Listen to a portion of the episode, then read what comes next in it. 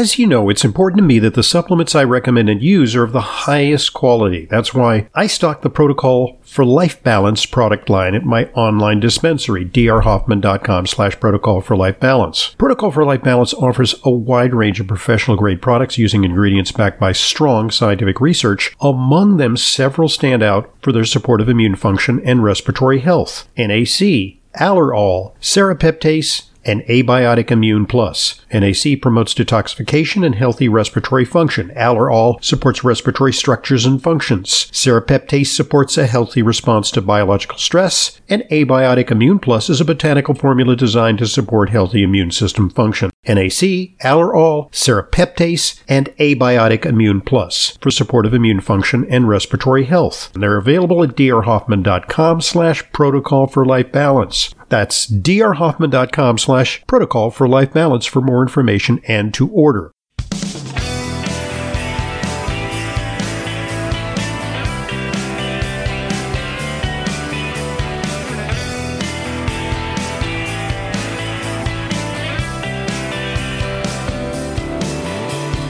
Welcome to today's Intelligent Medicine Podcast. I'm your host, Dr. Ronald Hoffman.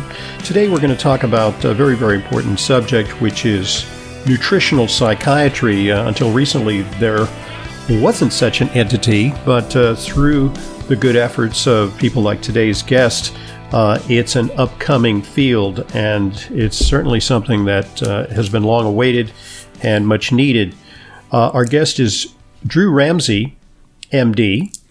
He's author of Eat to Beat Depression and Anxiety Nourish Your Way to Better Mental Health in Six Weeks. It's a book that's just out. He is a psychiatrist, uh, board certified in psychiatry and neurology, an assistant clinical professor of psychiatry at Columbia, and he is also founder of the Brain Food Clinic in New York City, which you're going to find out about. Uh, he is a great communicator. I've heard him speak. Uh, he has given uh, TED Talks, uh, numerous workshops. He's appeared all over the media on the Today Show, CBS Sunday Morning, NPR, BBC. Uh, he's been quoted in the New York Times, Wall Street Journal. And uh, he is also author of an award winning cookbook, Eat Complete the 21 Nutrients That fuel brain power, boost weight loss, and transform your health. And so, without further ado, here's today's guest, Dr. Drew Ramsey. Uh, Dr. Ramsey, pleasure having you on Intelligent Medicine. Thanks very much for joining us. Yeah, great to be with you, Ron. Hi, everybody. Great to spend a little time with you talking about food and mental health. Indeed. Well, so a question that I often ask uh, is about uh, some of my guests' journeys into this field. So, what led you, a conventionally trained psychiatrist, to embrace uh, the emerging field of nutritional psychiatry? Well, Ron, I, you know, I think I'm, I'm probably the first nutritional psychiatrist or one of them. So, you know, there wasn't any nutritional psychiatry. I think initially what caused me to embrace food was the notion that it, it just struck me both in conventional medicine in my training and in psychiatry, there wasn't really any talk about nutrition. Now, that comment's made a lot. You know, medical education gets beaten up all the time for not teaching about food. And, you know, th- there's not a lot of kind of place in the curriculum or place within the medical system right now, and particularly in mental health, there wasn't any place for conversation about food, a simple conversation even. Hey, how's how's your nutrition? How's your eating? Really important one for clinical providers. How's your food security? And so, uh, since I finished residency and really during residency, I just have been really interested in how do we incorporate basic common sense, evidence based nutrition into mental health clinical care. And and when I first started doing that, it, it boy, you got a lot of looks. Uh, we presented, I think, for the first time at the American Psychiatric Association annual conference way back. I think it was 2006 and that's when I started to get a signal. People cared. I mean, we had a packed house every year when we present. We'd have a packed house full of psychiatrists. Uh, my first book, The Happiness Diet, came out in 2011, and and so uh, uh this movement has just exploded in the last five years. People now call me a nutritional psychiatrist, and so I just I guess want to know, you know, historically that's a new thing, and and the interest for me came. I grew up on a farm. I've always been interested in food and and performance. I'm a athlete. In, in college, I was a vegetarian, really trying to tweak my diet. Just kind of ran into some issues of just. Uh, I wouldn't say I was the healthiest vegetarian, but I, I did pretty well, and just had a lot of problems with energy, with mood.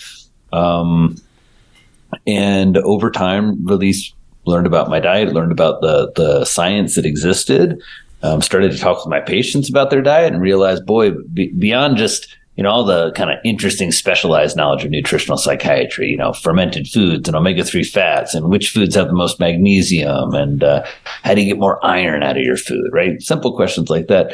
Uh, you know, there was just uh, in speaking with patients, this obvious note that people are eating a lot of really, really highly processed food and drinking a lot of alcohol.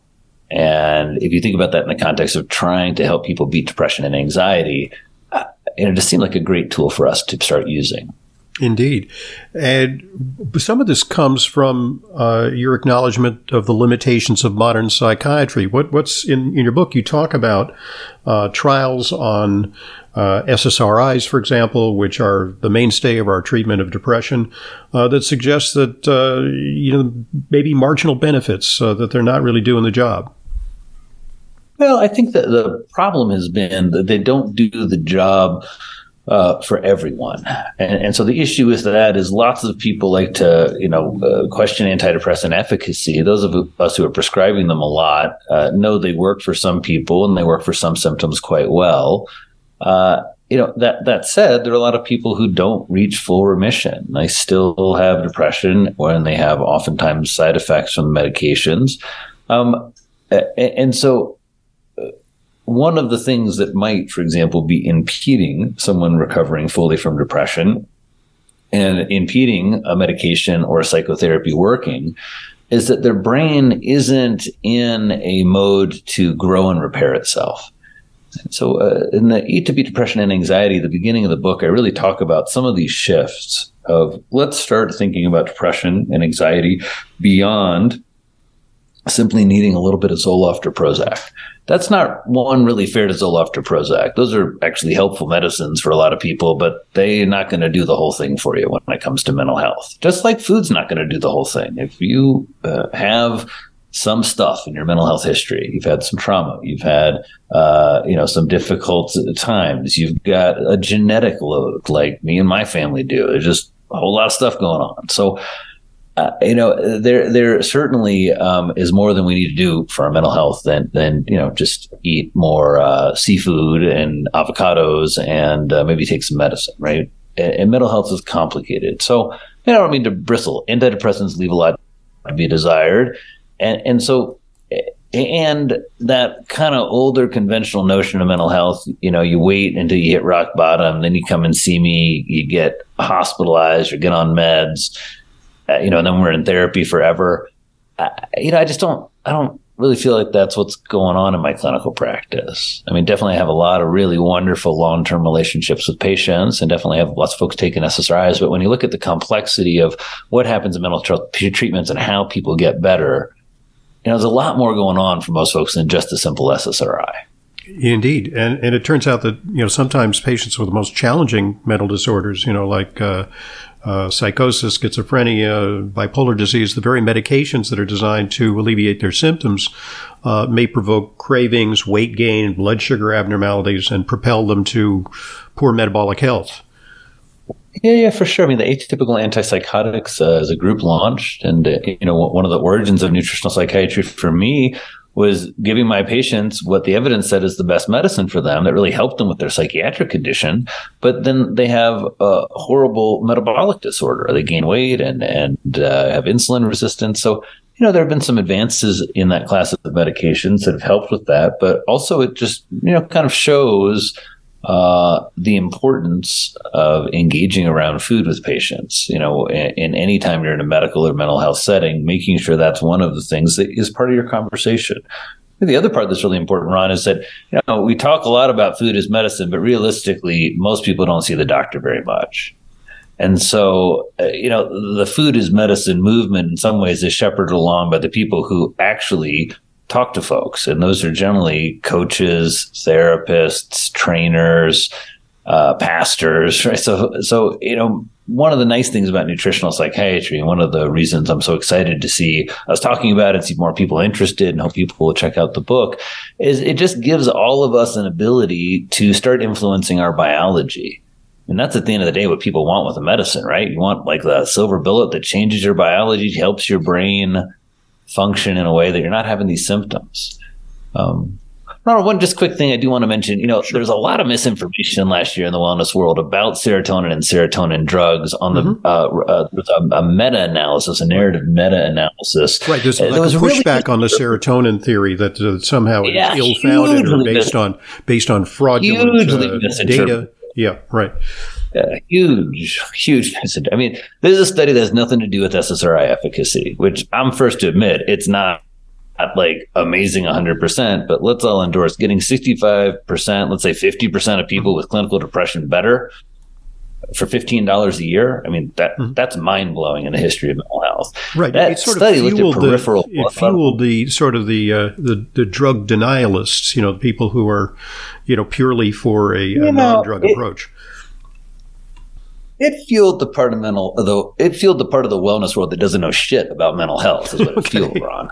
Let's just about that. Bluntly, I mean, let's just put it real bluntly. Yeah. If you're if you you know love to bang the drum that medications stink and you uh, especially right now love to bang the drum how awesome psychedelics are which they're quite impressive. I mean i don't want to mm-hmm. you know it's a perfect moment to just bring out all those old trips. I was really disappointed in a lot of wellness folks i follow you know, they read that headline and they had a post up before anybody had time to read the study.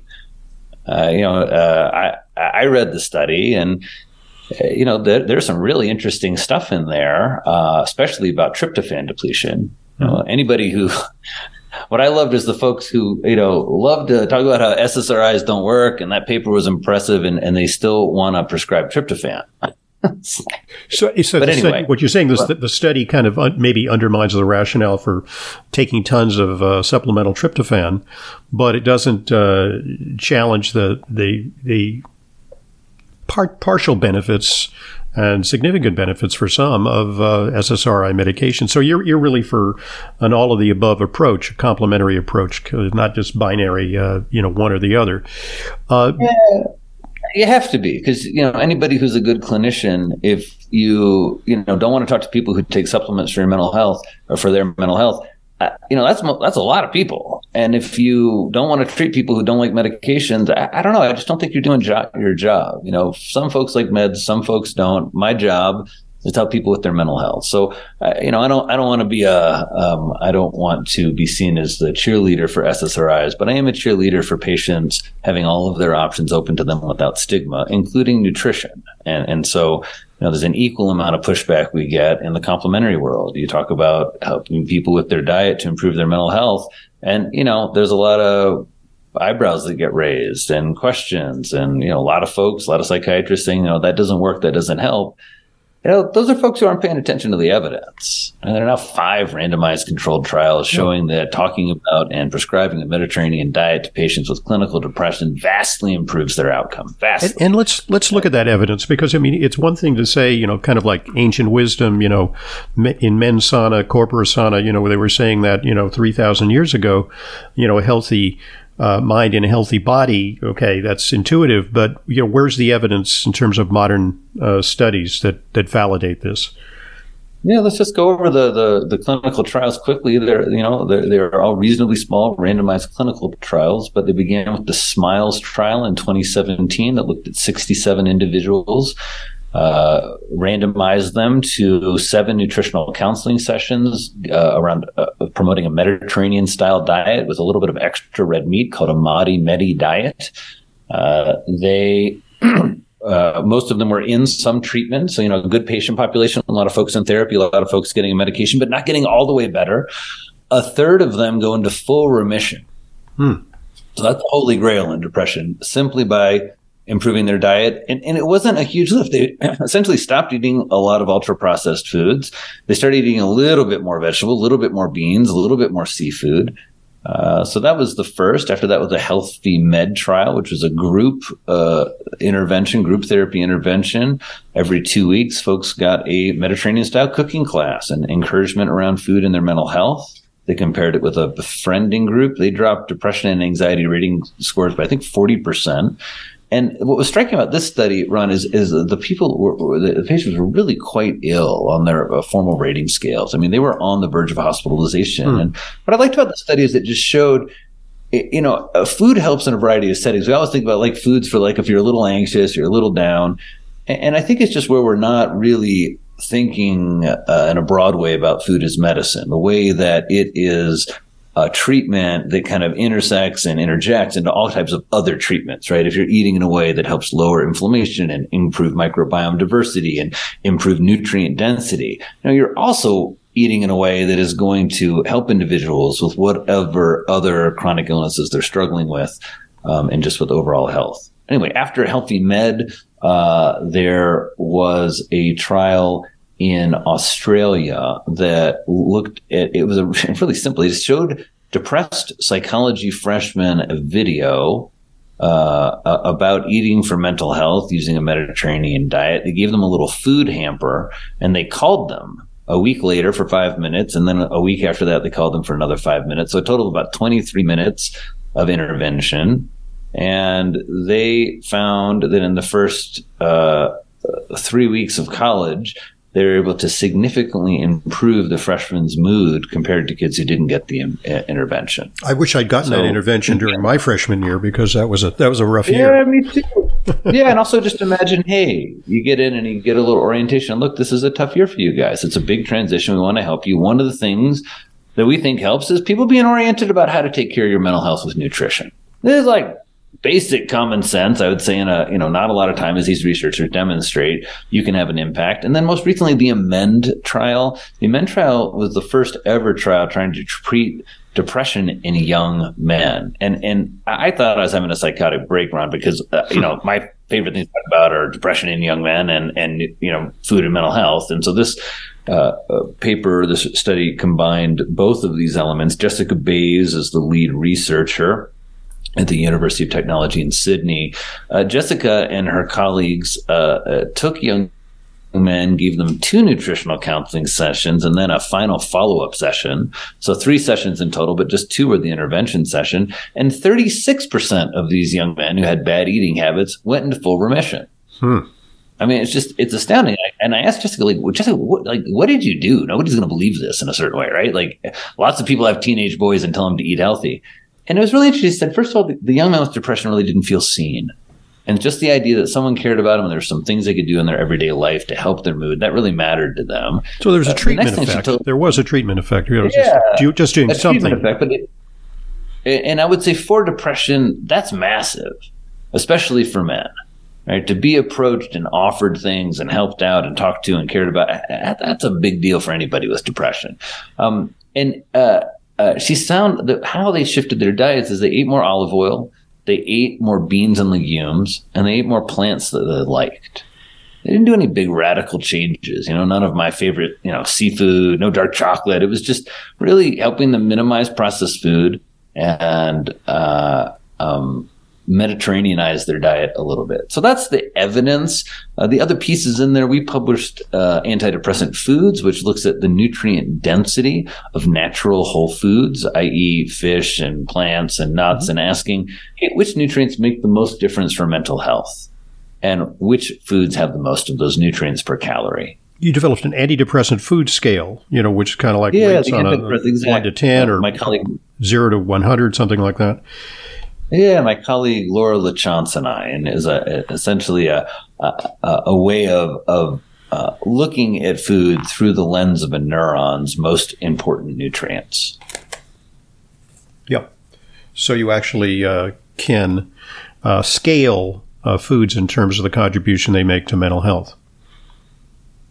That's the idea, and I think also highlight the the, the point of uh, nutrient profiling systems is to create food categories. So if you look at the foods on the antidepressant food scale, you see there's there's seafood, there's wild meat, there's organ meats, there's a lot of bivalves, mussels, clams, and oysters.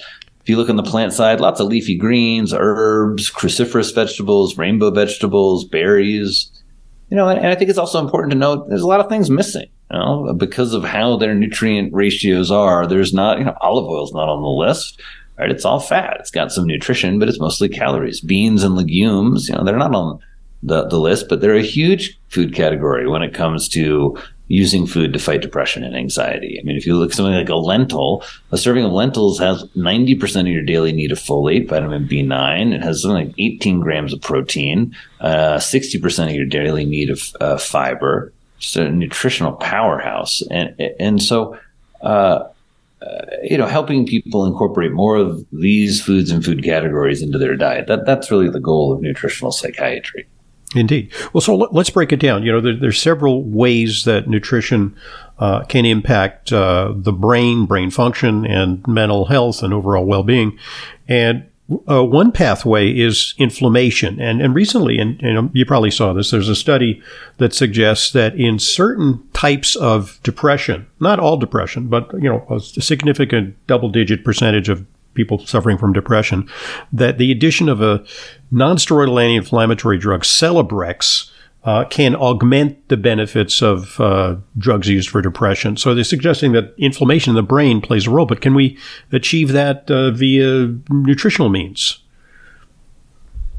Well, I would think so. I mean, I think that that's in a lot of ways the idea, one of the main ideas behind lifestyle medicine and interventions like nutritional psychiatry that and one can imagine it, right? If I wake up and I, you know, uh, have a coffee and a cigarette, and then it's pretty pro-inflammatory, you know, pretty pro-inflammatory, right? Then if I eat a big bowl of sugary cereal and and have a frappuccino, you know, I just downed about a thousand calories of sugar. And then if I go to lunch and I have a burger and fries, and then I, I go home for dinner and I have some pizza. I just ate in a way that isn't uncommon. I don't mean to sound judgmental, but just ate in a way that's a lot of processed food, a lot of inflammation. So when we look at a study like that, uh, it's something we've known for a long time. Just like we've known serotonin isn't the only thing going on with depression. Right? When I give somebody a serotonin medication, their serotonin levels go up in about I don't know two three hours. They don't get better for three weeks. There's more going on. Serotonin is the lever, is one way to think about it. You know, and I would love all the people who. Uh, uh so uh, uh, uh,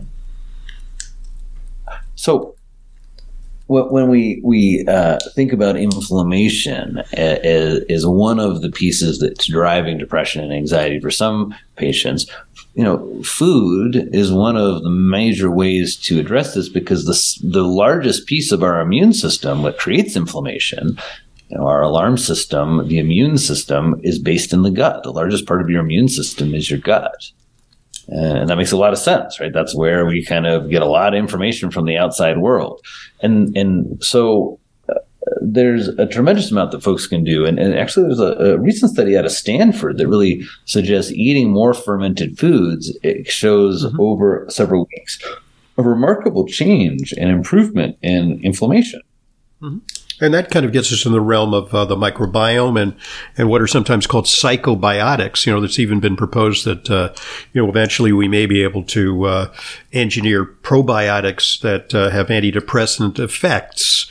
So, uh, you know, short of that, can we eat, uh, you know, sauerkraut, kimchi, and, you know, live pickles?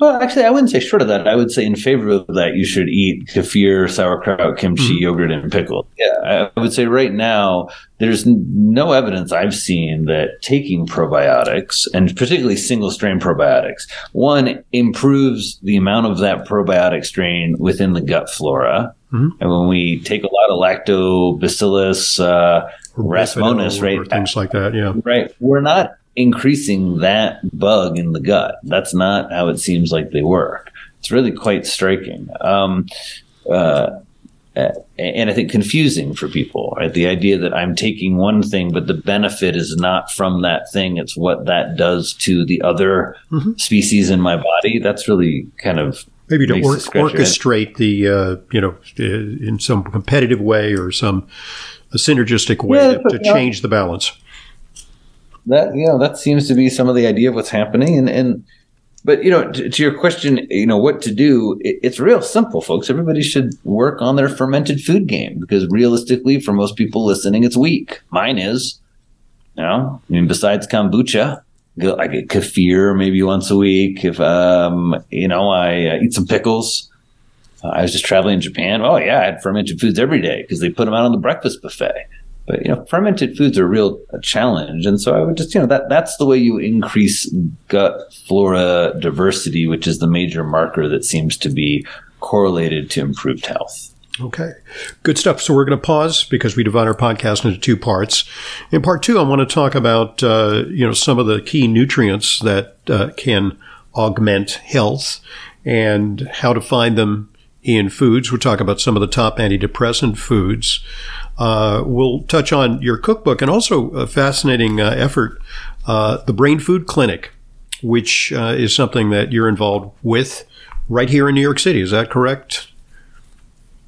Well, you know, the Brain Food Clinic during the uh, pandemic really became a virtual mental health provider. We really are the first integrative nutritional psychiatry outpatient clinic. So we offer a full suite of mental health services. And yeah, I'm happy to talk to people about that in, in our clinicians and what we do both uh, uh, virtually, but also in our clinic. Our, our, main clinical space right now is actually in Jackson, Wyoming. Uh, and uh, but we're also seeing patients in a number of states. So happy to talk about that.